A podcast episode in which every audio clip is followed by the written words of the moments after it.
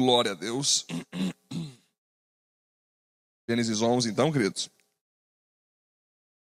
é o capítulo que fala principalmente, então, da Torre de Babel. Né? Vocês lembram que semana passada, aliás, faz alguns dias, no nosso último momento, nossa última live, eu falei com você sobre Nimrod, um líder mau, um líder egocêntrico, um líder orgulhoso, né? Que inclusive se diz então que ele foi um dos fundadores de Babel, um dos principais, né? Talvez o principal, aliás, fundador da cidade de Babel.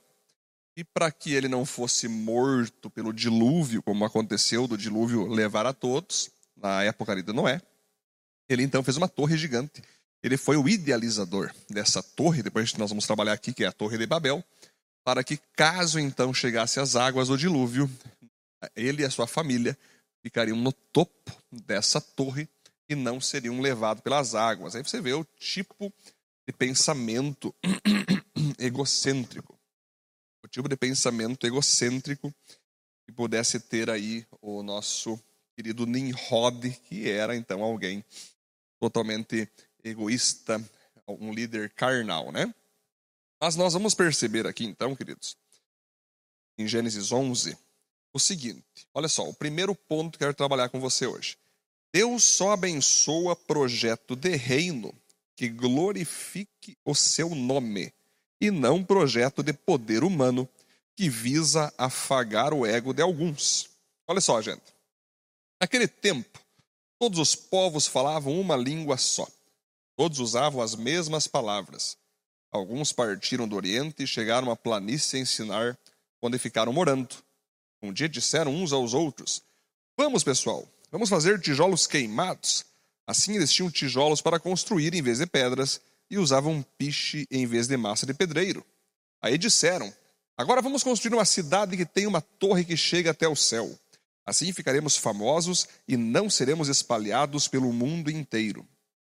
Então o Senhor desceu para ver a cidade e a torre que aquela gente estava construindo. O Senhor disse assim: essa gente é um povo só e todos falam uma só língua. Isso que eles estão fazendo é apenas o começo. Logo serão capazes de fazer o que quiserem. Vamos descer e atrapalhar a língua que eles falam, a fim de que um não entenda o que o outro está dizendo. Assim o Senhor os espalhou pelo mundo inteiro e eles pararam de construir a cidade. A cidade recebeu o nome de Babel, pois ali o Senhor atrapalhou a língua falada por todos os moradores da terra, e dali os espalhou pelo mundo inteiro. Olha que interessante, queridos. Olha que interessante o que aconteceu aqui. Esses homens provaram nesse momento que quando um grupo de homens, mulheres, quando uma coletividade humana possui um foco, possui um objetivo, possui um sonho, possui um projeto, e todos buscam então, é, com suas próprias forças, com suas próprias energias, com suas famílias envolvidas, acreditar naquele projeto e trabalhar para a realização daquele projeto, eles conseguem fazer o que eles quiserem. Ou seja, uma das coisas mais poderosas na Terra se chama unidade entre grupos. Interessante, hein? O poder da coletividade, o poder do grupo, o poder da equipe, o poder do coletivo que façam que o grupo, que pode ter ali dezenas, centenas, milhares de pessoas voltados a um único objetivo, se tornem uma só pessoa e nada consegue impedir então um grupo unido de realizar o que eles querem. Olha que, que interessante, gente, a primeira deixa aqui. Olha que interessante o primeiro princípio aqui. Nós sozinhos, você sozinho e eu sozinho, nós poderemos é, ser fortes, poderemos ser rápidos, mas nem sempre seremos vitoriosos sozinhos. Agora, quando estamos em coletividade, em unidade, nós somos imbatíveis. Olha o poder que há aqui. Esse grupo, então, sendo liderado, como nós conversamos na última live, através da liderança do homem chamado Nimrod, que botou na cabeça daquela galera que era necessário fazer uma torre, caso viesse um dilúvio, seguir a sequência aí da humanidade através de Nimrod, é, se colocou ali uma proposta aonde então todas as nações deveriam estar ao redor dessa torre, todos os povos ao redor dessa torre. Essa torre praticamente seria um altar à divindade humana, ao poder do homem, ao ego do homem. Né? Onde todos então falavam só uma língua, onde todos só tinham uma moeda, onde todos ali se armavam para ter uma só religião, e claro que essa religião teria o homem como o próprio Deus de si mesmo. Então esses homens estavam trabalhando, estavam fazendo dar certo o seu projeto. Deus percebeu que de fato a unidade é uma coisa que ele mesmo abençoa, porque é um princípio do próprio Deus. O próprio Deus sempre foi unido, sempre teve equipe ao seu lado passamos o homem à nossa imagem, né? Pai, Filho e Espírito Santo. Então Deus sempre foi um Deus trino, um Deus coletivo, um Deus de equipe. E ele sabe que isso é um DNA que partiu do próprio Deus querer buscar a unidade para alcançar objetivos. Mas o problema, e aí que está a questão, esse grupo estava em volta de um projeto, esse grupo estava se unindo por um motivo que não glorificava a Deus. A busca da unidade deles não era para que o nome de Jesus fosse glorificado. Eles buscar a unidade estava certo. É o que Deus deseja de todos nós. Mas as motivações do coração de cada um deles estavam erradas. Porque eles não estavam com um projeto para glorificar a Deus, estavam com um projeto para glorificar o próprio ego deles. E por isso o primeiro ponto aqui diz: Deus só abençoa projeto de reino que glorifique o seu nome, e não projeto de poder humano que visa afagar o ego de alguns. Então, quando Deus percebe que aquelas centenas de pessoas ou milhares de pessoas estavam construindo um projeto, estavam sendo bem-sucedidos num projeto que não glorificaria o nome de Deus, que não contribuiria com o propósito de Deus de povoar todo o planeta, porque eles estavam querendo viver só ali. Eles queriam viver ao redor daquela torre, é naquela região que eles queriam viver. Eles não queriam se espalhar, eles não queriam levar o nome de Deus para outros povos, eles não queriam povoar todas as partes da terra. Eles queriam ficar ali, eles queriam ficar com as famílias deles ali, eles queriam prosperar juntos ali. Eles não queriam ter maiores trabalhos do que viver para eles mesmos. Né? Então, além de não glorificar a Deus, não contribuía com o propósito de Deus de impactar a terra com a sua glória. Por isso, Deus pega então. E ele diz o seguinte: essa gente é um povo só, e todos falam uma só língua. Isso que eles estão fazendo é apenas o começo, logo serão capazes de fazer o que quiserem. Vamos descer e atrapalhar a língua que eles falam, a fim de que um não entenda o que o outro está dizendo. Assim o Senhor os espalhou pelo mundo inteiro. E eles pararam de construir a cidade. A cidade recebeu o nome de Babel, pois ali o Senhor atrapalhou a língua falada por todos os moradores da terra e dali os espalhou pelo mundo inteiro. Olha que interessante, gente. Vamos descer. Quem que, com quem que Deus vai descer? Ele, o Filho e o Espírito. Deus Pai, Deus Filho, Deus Espírito Santo pegam e descem.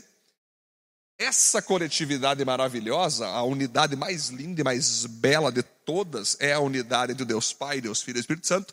Essa que é a nossa referência de unidade e os três são um, um são três, buscando sempre que a vontade dele seja feita na, na terra, na vida dos homens. Essa unidade poderosa, esse modelo santo de unidade, veio e atrapalhou aquela unidade carnal, destruiu aquela unidade egocêntrica. Chegando ao ponto, então, de cada um falar um tipo de língua. Imagine só que interessante, queridos. Aqui, então, está estabelecido as nações. Aqui então Deus estabelece as primeiras nações. Imagine, todos falavam uma só língua. Mas quando Deus desce lá e atrapalha e coloca uma língua em cada cara ali, Eu, eu, imagino o seguinte, que tinha cinco que falavam ali em espanhol, tinha outros dez que falavam em português, outros dez que falavam ali em italiano. Vamos, eu estou dando exemplos aqui, a gente sabe que, que, a, que, o crescimento das línguas vai com o passar dos séculos. Vamos tentar entender a, a, a lógica ali, né? Alguns falavam ali em inglês, vamos pensar assim. Cada cara que falava uma língua ele tentava falar com o outro e não se entendia, não era entendido e não se entendia. Então ele tinha que dar alguma maneira, ter alguma maneira de encontrar um ou outro alguém que pudesse falar a sua língua. E assim eles foram se dividindo, se subdividindo e se espalhando pela terra, formando com isso o que chamamos hoje de nações, países que possuem hoje a sua língua, a sua cultura, a sua religião, seu idioma, né? seu modo de se comportar nesse planeta. Então, o que acontece, queridos? É muito interessante aqui o princípio.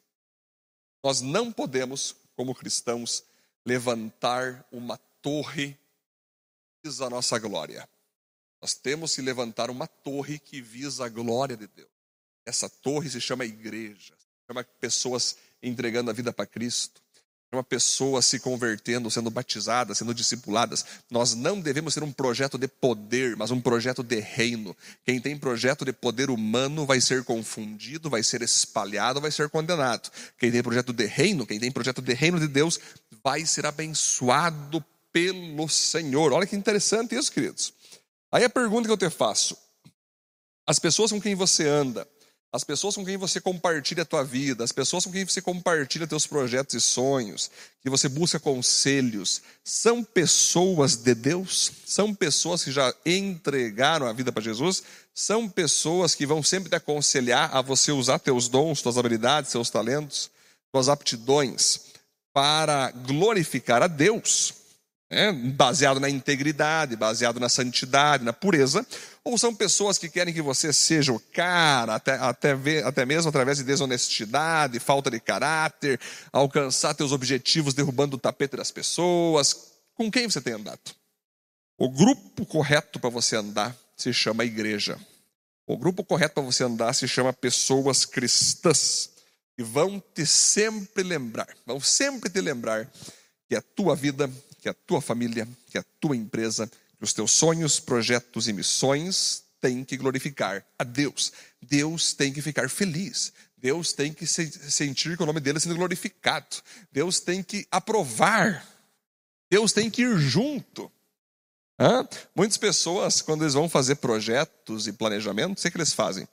Eles não oram a Deus, eles começam a, eu vou fazer uma empresa, eu quero empresa de tal coisa. Aí ela cria, faz sociedade com não crente, pega um funcionário não crente. Aí ela chega e diz: Deus, aqui está meus planos. Já, fundei, já fundei a minha empresa, iniciei ela e quero que o Senhor abençoe a minha empresa. Gente, se Deus não foi colocado no início, pode ter certeza que no meio ele não vai entrar, e muito menos no final. Você jamais pode fazer planos e projetos somente você e pessoas, não. A primeira coisa que você tem que fazer, se você tem um desejo de ter um projeto, um desejo de ter um sonho, um planejamento, é você orar. Ó oh, Deus, estou querendo fazer um projeto, mas eu preciso da tua luz. Eu preciso que o Senhor aprove, eu preciso que o Senhor direcione. O Senhor está nisso. Eu não vou iniciar esse projeto se o Senhor não estiver nele, Senhor.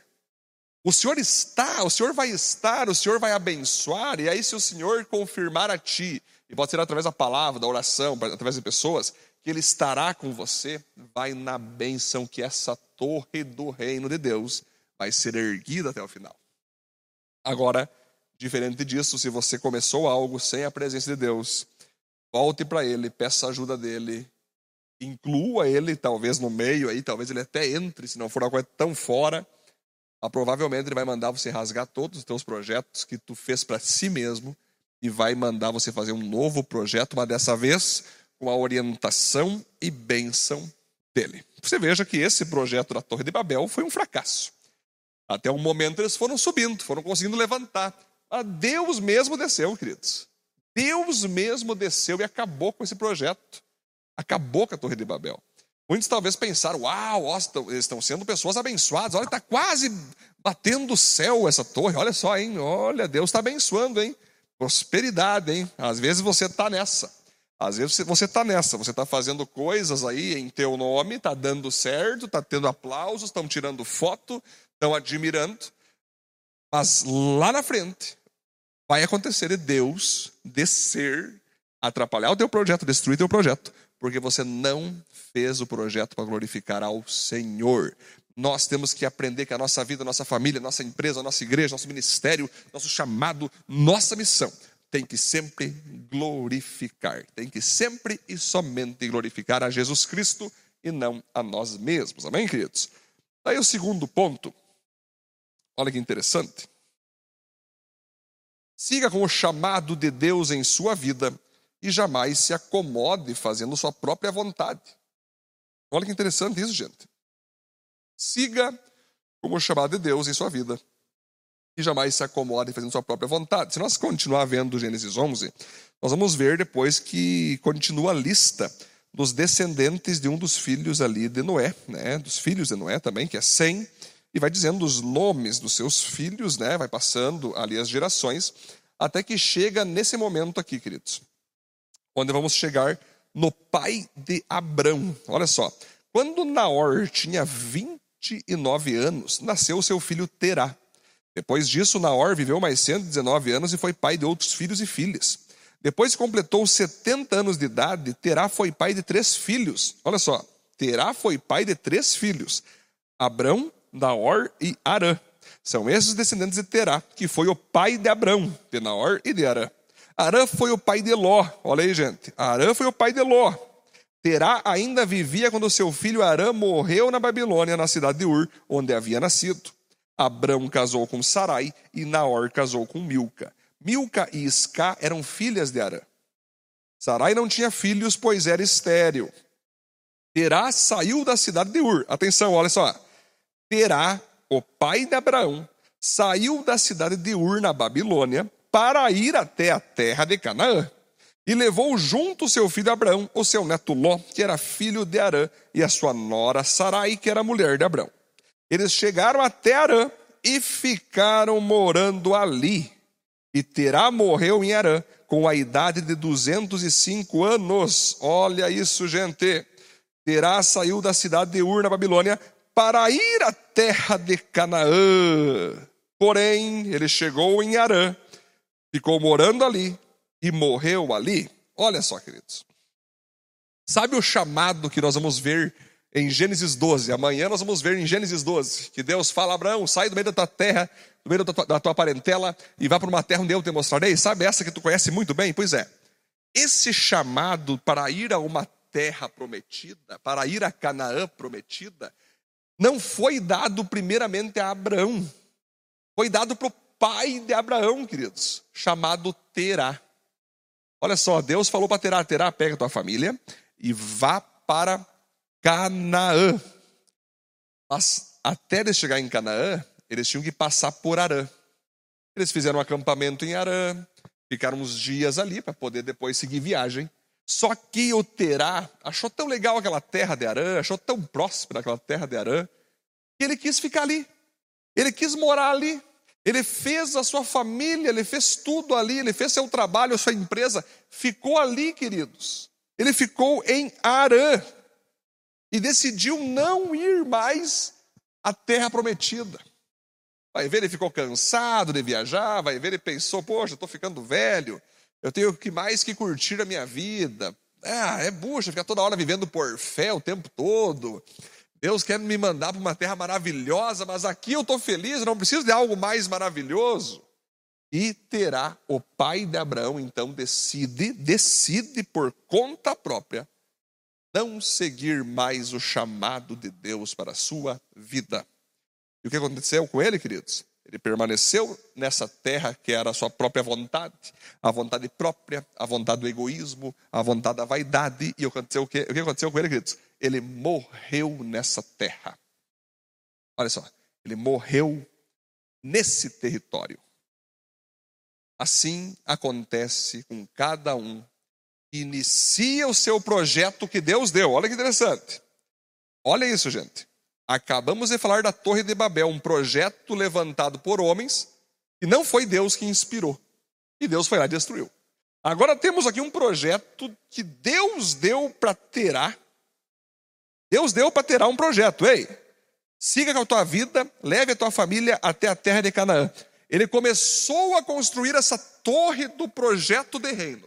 Um projeto que ia glorificar a Deus. Mas no meio do caminho ele parou a torre, queridos.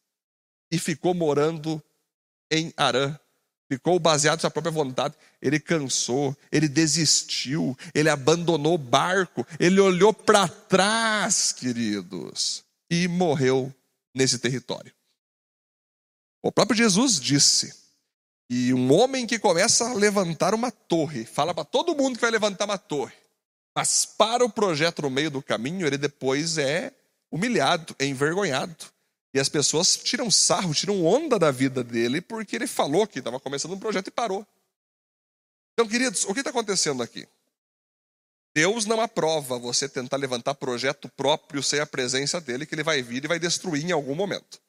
Mas ao mesmo tempo, Deus também não aprova você começar o projeto que Ele te deu, iniciar o teu chamado, iniciar o teu caminho que Ele te deu, iniciar na missão que Ele te confiou, no meio do caminho, talvez por pecado, por cansaço, por incredulidade, talvez por, por orgulho, egoísmo, medo, você para no meio do caminho. Você, você permite que a tua torre, a torre que tu está construindo, do reino de Deus, do chamado de Deus, tu para no caminho e vai viver coisas que são da tua vida e não coisas de Deus. É o famoso desviado. O desviado, queridos, não é aquele que sai da igreja apenas. Não, o desviado é aquele que começa a levantar a torre, a torre da sua própria vida cristã, a torre da sua própria missão que Deus deu e para no caminho. Alguns até continuam na igreja, Alguns até continuam frequentando cultos, mas parou de construir, parou de elevar a sua vida em Cristo, parou de seguir com a sua santidade, parou de crer no poder de Deus, parou de querer ganhar mais vidas para Jesus, parou de trabalhar naquele seu ministério que ele tanto amava, que ela tanto queria, travou, parou. Foi o que Terá fez. O pai de Abraão recebeu esse chamado para ir até a terra de Canaã, parou no meio e morreu ali. Ou seja, você vai perceber que se você parar o teu projeto que Deus deu, a missão que Deus te deu, vai perceber que algo vai acontecer na tua vida e você pode morrer por isso. Você pode deixar de existir por isso morte física mesmo. Está certo que vai morrer ministério, é certo que irá morrer chamado, é certo que irá morrer da tua missão, é certo que irá morrer relacionamentos que você tinha cristãos que eram maravilhosos. Então, meu conselho a você é que você fique firme na torre do reino de Deus e continue construindo seu caráter cristão, sua vida cristã, seu chamado cristão, sua missão cristã até o último dia da tua vida, para que depois você, após essa morte física, você passe a morar e viver eternamente no céu. Amém, queridos? Glória a Deus, que bênção, hein? Foi muito bom o nosso tempo hoje em Gênesis 11. Deus siga abençoando todos que estão aqui na nossa live. Peço que você compartilhe essa live, compartilhe no WhatsApp, compartilhe no Facebook. Vamos bombar aí nos grupos para que mais pessoas sejam abençoadas e edificadas.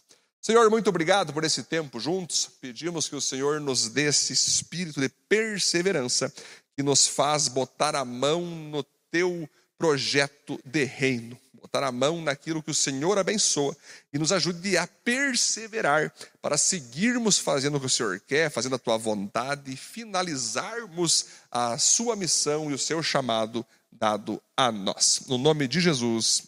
Amém. Amém, queridos. Glória a Deus. Deus abençoe. Até amanhã, então. Voltamos com Gênesis 12.